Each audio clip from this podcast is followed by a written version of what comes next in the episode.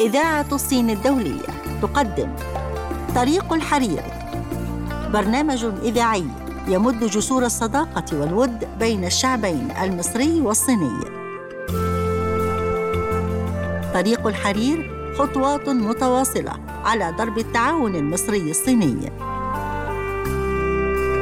طريق الحرير فقرات منوعة نعرض فيها الثقافة والسياحة والاقتصاد والعادات والتقاليد في مصر والصين. طريق الحرير الصين بعيون مصرية مستمعينا الأعزاء أهلا ومرحبا بكم في حلقة جديدة من برنامجكم طريق الحرير في طريق الحرير نلقي الضوء على العلاقات المصرية الصينية عبر العصور المختلفة. طريق الحرير الثقافة والاقتصاد والمجتمع والسياحة والفنون، جوانب ترابط لا تنتهي ومظاهر حضارية تاريخية. طريق الحرير طريق ممتد بين الحضارة الصينية والمصرية. في طريق الحرير نلقي الضوء على كل الجوانب المشتركة بين البلدين. كل هذا فقط في طريق الحرير. ومعكم في التقديم محمد العربي وإيمان مصطفى.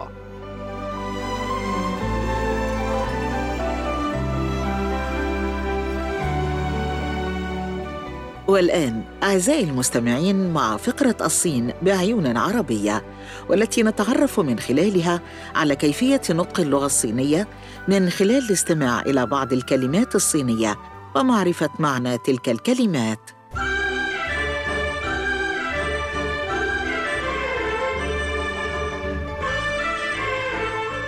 شوربة كريمة الذرة باللغة الصينية تعني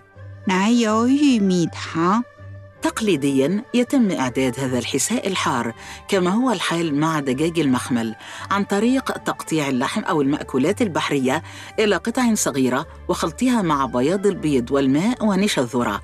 وهذه الوصفة لشوربة كريمة الذرة هي أبسط بكثير ويتم فيها استخدام نشا الذرة وخليط الماء كمكثف ويتم نقل بياض البيض إلى المرق الساخن قبل التقديم. مستمعينا الكرام وصلنا إلى ختام فقرتنا الصين بعيون عربية. فاصل قصير ويعود بعده الزميل محمد العربي والفقرة التالية في برنامجكم طريق الحرير فكونوا معنا.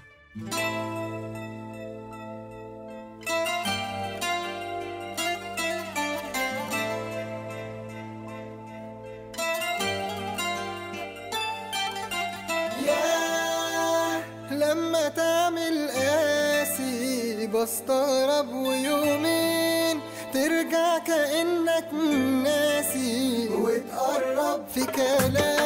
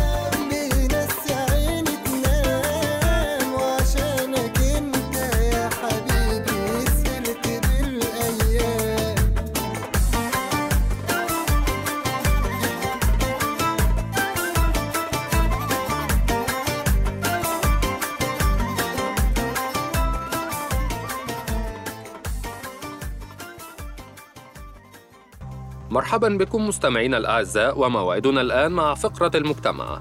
نتحدث اليوم عن المخرجة المصرية أمينة محمد والمخرج الصيني تشانغ ييمو. لم تتوقف السينما المصرية عن إثارة دهشة مريديها وإبهارهم عندما يقع في يدنا أحد الأفلام النادرة منذ عام 1937 وأن يكون مخرج العمل ومؤلفه امرأة ليست عزيزة أمير التي اشتهرت كأول مخرجة امرأة في العالم والتي قدمت أول أفلامها في عشرينيات القرن الماضي.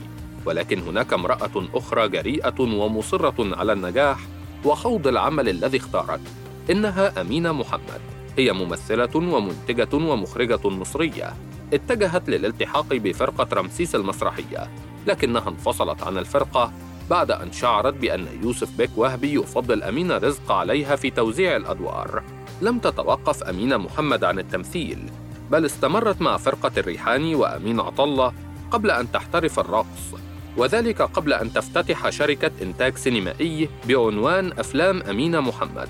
قامت أمينة بتأليف وإخراج أول أفلامها بعنوان تيتا وونغ والذي تعاون معها فيه مجموعة من السينمائيين مثل صلاح أبو سيف وأحمد كامل مرسي والتشكيلي صلاح طاهر.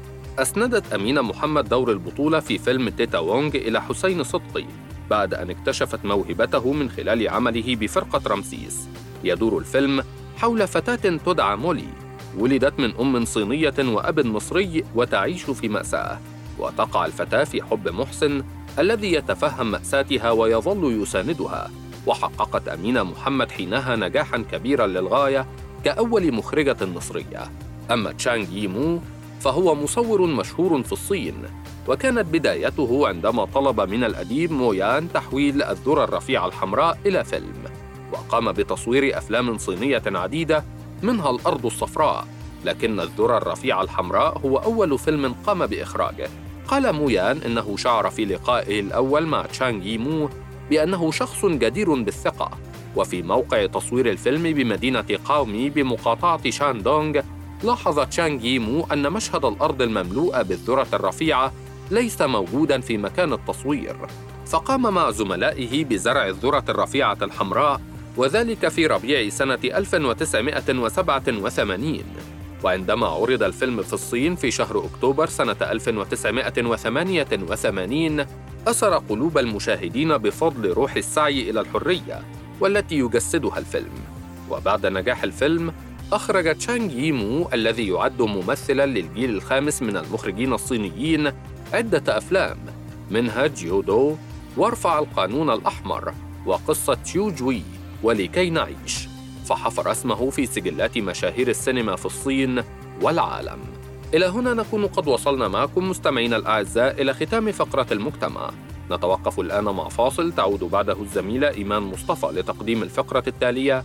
فانتظرونا.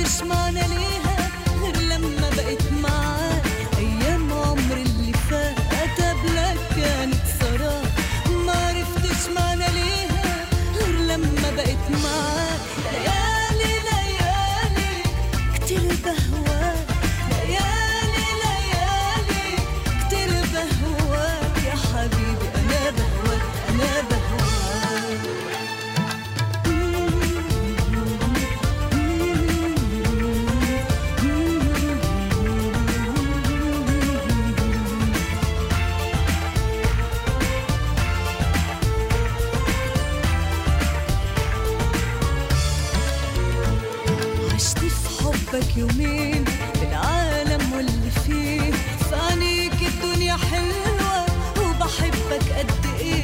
عشت في حبك يومين بالعالم واللي فيه فانيك الدنيا حلوة وبحبك قد إيه؟ ليالي ليالي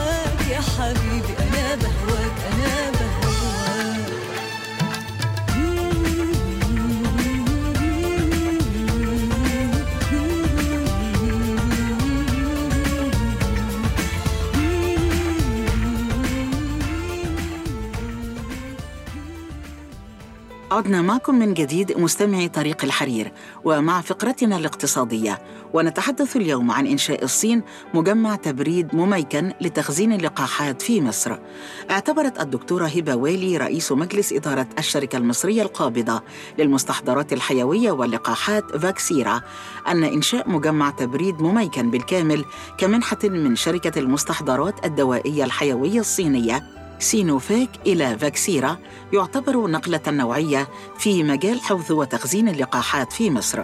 وقالت هبوالي إنه تم في يناير الماضي توقيع اتفاقية لإنشاء مخزن تبريد للقاحات بمجمع فاكسيرا الجديد بمدينة السادس من أكتوبر بمحافظة الجيزة جنوب غرب القاهرة حيث ستقوم شركة سينوفاك بإنشاء وتجهيز مرفق التبريد الجديد بينما يقوم الجانب المصري بتوفير الأرض والمبنى الخرساني والتراخيص اللازمة وأوضحت أنه من مميزات مجمع التبريد الجديد أنه مميكن بالكامل وستتم إدارته بواسطة أنظمة تحكم إلكترونية حديثة دون تدخل بشري.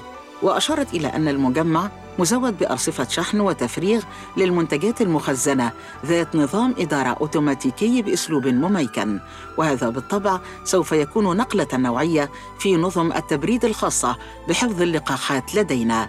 وسيتم بناء مخزن التبريد على مساحة 3200 متر مربع وبسعة تخزينية تبلغ 150 مليون جرعة من المنتج النهائي ومن المقرر الانتهاء منه بحيث يكون جاهزا للتشغيل بحلول يونيو 2022 وجاءت اتفاقية إنشاء مجمع التبريد الجديد في إطار اتفاقية التعاون الموقعة بين سينوفاك وفاكسيرا في أبريل 2021 للإنتاج المشترك للقاحات سينوفاك المضادة لمرض فيروس كورونا الجديد داخل مصنع فاكسيرا بمنطقة العجوزة بمحافظة الجيزة حيث يحمل المنتج النهائي اسمي الشركتين.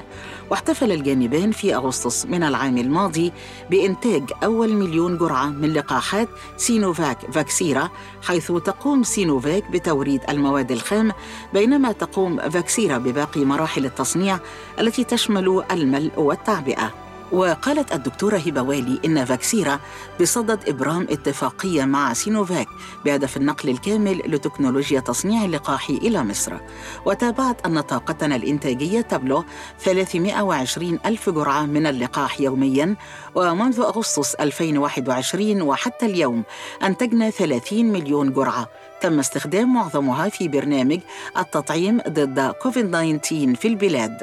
وتقوم فاكسيرا بتخزين لقاحاتها حاليا سواء تلك الخاصة بفيروس كورونا أو غيرها في منشأة تبريد داخل الشركة بالعجوزة وهي مناسبة وجيدة لكنها تدار يدويا وتعتمد على التدخل البشري.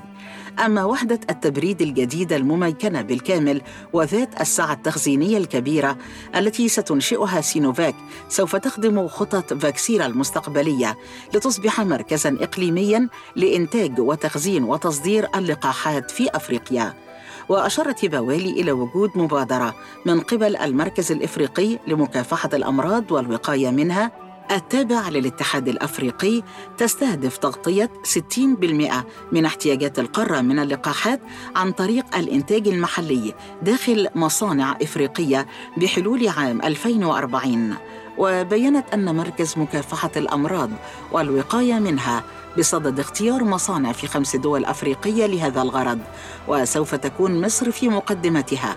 وتأسست فاكسيرا قبل أكثر من مئة عام وهي واحدة من أقدم الشركات المصنعة للقاحات والأمصال في أفريقيا والشرق الأوسط. مستمعينا الأعزاء وصلنا إلى ختام فقرة الاقتصاد. فاصل قصير يعود بعده الزميل محمد العربي والفقرة التالية في برنامجكم طريق الحرير. فابقوا معنا. حاسس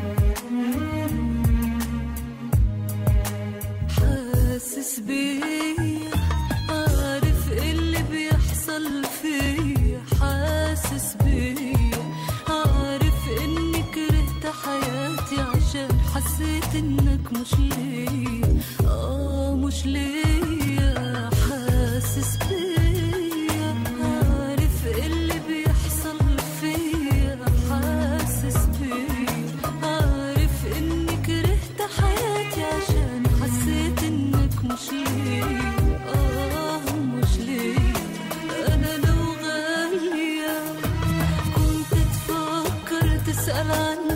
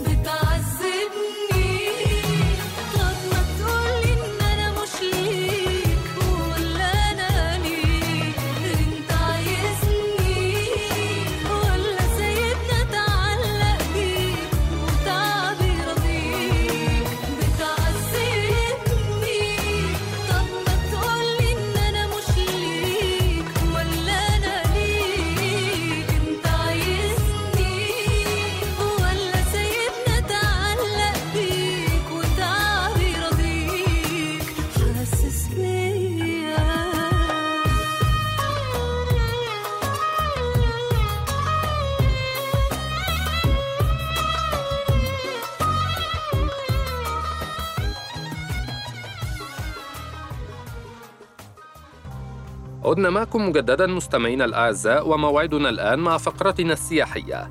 واليوم نتحدث عن السياحة في الريف الصيني. سعت الحكومة الصينية منذ بداية عام 2014 إلى زيادة إقبال السياح المحليين والأجانب على ريفها تحت شعار السياحة الجديدة والأرياف الجديدة والموضة الحديثة والتجارب الجديدة لما تتمتع به من مناظر طبيعية بديعة واحتفاظها بالثقافة الصينية القديمة والتقليدية. وحافظت الأرياف الصينية على مختلف أشكال الفنون الشعبية كالأغاني والأوبرا المحلية إلى جانب ملامح القرى القديمة والمعابد والمساكن الأصلية وممارسة العادات التقليدية بالريف الصيني. وتعتبر فترة الخريف هي الأنسب لممارسة السياحة في الريف الصيني والمفضلة لدى السكان المحليين. تشتهر مقاطعة شانسي بأوبرا جين المحلية الأقدم بالصين والتي تتجاوز 300 عام. بالإضافة إلى مساكن التجار القدماء الأغنياء وأشهرهم مسكن أسرة تشاو الكبير الذي ذاع صيته عقب تصوير أحداث الفيلم الصيني المشهور الفوانيس الحمراء المعلقة والذي أخرجه تشانغ ييمو داخل المسكن بتسعينيات القرن الماضي مما جعله مزارا سياحيا للسكان المحليين والأجانب للتمتع بالعادات الشعبية والتقاليد والأوبرا المحلية واستكشاف قصص المسكن. وتتمتع مقاطعة شانسي بموارد سياحية عديدة نظراً لمناظرها الطبيعية الخلابة وتطوير البنية التحتية بها وشبكة الطرق التي تلائم توافد السياحة عليها. تضم شانسي واحدة من أفضل الأماكن السياحية في الريف الصيني، وهي مدينة هان تشونغ التي تحتوي على بحر زهور الكانولا والتي تعتبر الأجمل. ومن أشهر المعالم السياحية في الريف الصيني جبل هوانغ تشان الواقع بجنوب مقاطعة آن هوي وبه حوالي 400 موقع سياحي أبرزها سنوبر هونغ تشان والعيون الدافئة والصخور غريبة الشكل وهو عبارة عن غابة جبلية شاسعة نتيجة للتآكل الطبيعي والتيارات الجليدية ويضم الجبل قمة اليان هوافانغ ذات ال 1864 متراً إلى جانب 77 قمة ترتفع أكثر من ألف متر. بالإضافة إلى المئات من الأنصاب والصخور الغريبة تقع مقاطعة آنهوي شرق الصين وهي إحدى المقاطعات المحتفظة بطابعها الريفي يتخللها من الجنوب نهر اليانغ تسي وتبعد نحو 400 كيلو متر عن البحر وهي إحدى المقاطعات الزراعية المشهورة بزراعة الفواكه والشاي والزيوت والقطن والمنتجات الحيوانية والعقاقير الطبية إلى جانب غناها بالموارد المعدنية. تتمتع المناطق الريفية بجنوب الصين بالمناظر الخلابة وتقاليد وعادات أقليات الصين القومية والمناطق الريفية في جنوب الصين متعددة. فإلى جانب مقاطعة ويتشو توجد منطقة التبت ومقاطعة يونان. كما يعتبر مشروع مدينة ييتشانغ المطلة على نهر اليانغ تسي المضايق الثلاثة أحد أهم الأماكن السياحية في الريف الصيني وخاصة الجنوب. إلى هنا مستمعينا الأعزاء نكون قد وصلنا معكم إلى ختام جولتنا السياحية. نتوقف الآن مع فاصل تعود بعده الزميلة إيمان مصطفى لتقديم الفقرة التالية. فانتظرونا.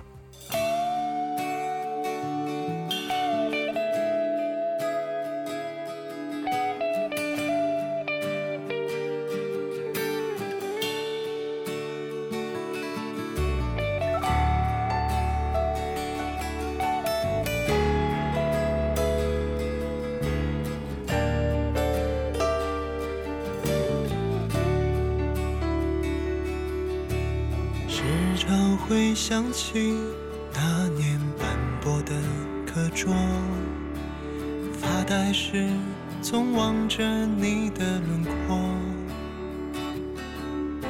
你也许不知道，那是小小的我，年少的秘密藏在心中的角落。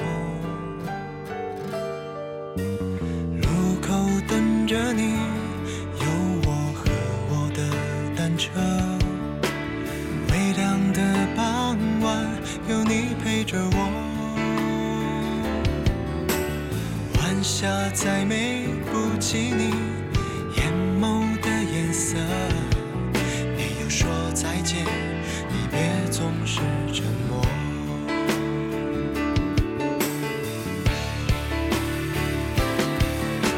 是否你也会偶尔想起我？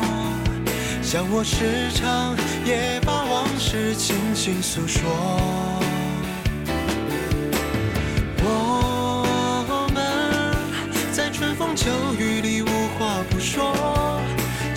春去秋来终失去了联络。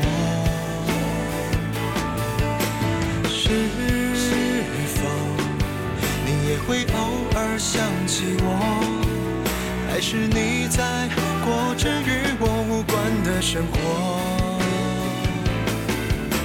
幸好彼此的青春都没有错过，我的年少有，你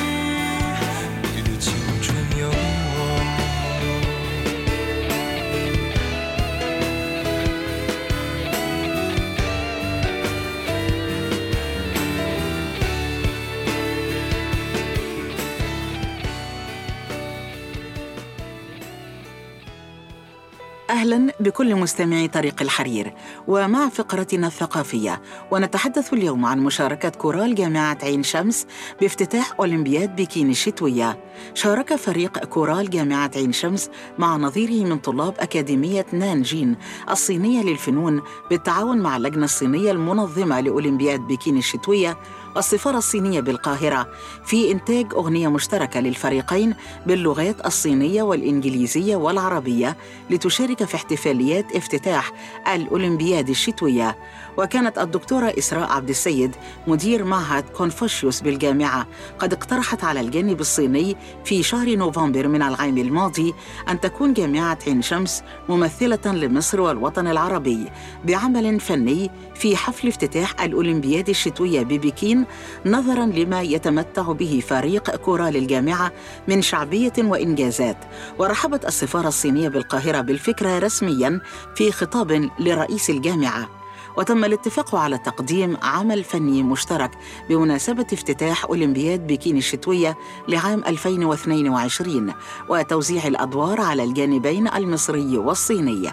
حيث تم تشكيل فريق عمل لمتابعة المشروع مكون من الدكتورة إسراء عبد السيد مدير معهد كونفوشيوس بجامعة عين شمس والدكتور تامر عبد المنعم راضي مستشار نائب رئيس الجامعة للأنشطة الطلابية.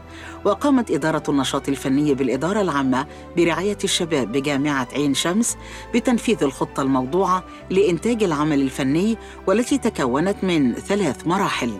أولاً مرحلة التأليف وتلحين عمل فني مصري خالص مناسب لافتتاح الأولمبياد الشتوية وتدريب فريق الكورال على أدائه بالإضافة لتدريب الفريق على أداء الأغنية التي أعدها الجانب الصيني ومصاحبته باللغتين الإنجليزية والعربية. ثانياً مرحلة تصوير الفريق بمصر بأماكن تعكس الحضارة المصرية وجامعة عين شمس. ثالثاً مرحلة دمج الأعمال التي أداها الجانب المصري مع تلك التي أداها الجانب الصيني لتخرج في شكل واحد معد للنشر.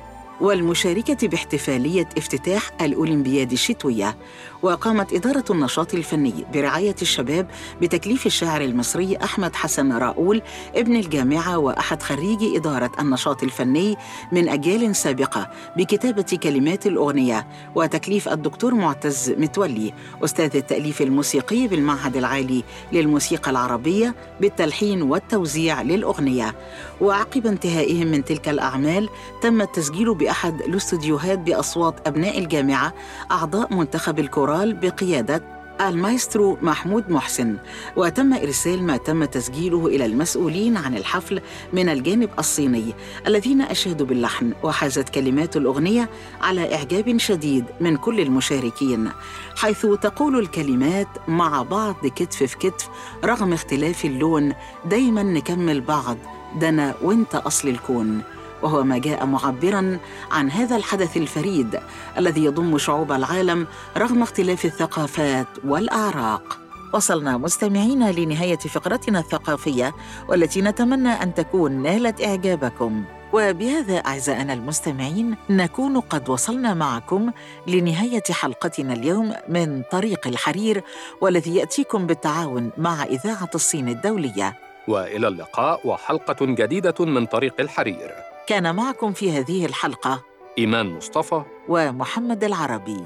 رئيس التحرير هبة رجب فريق الإعداد ولاء العقاد ومنى حسن إخراج وليد إمام هندسة الصوت كريم سيد.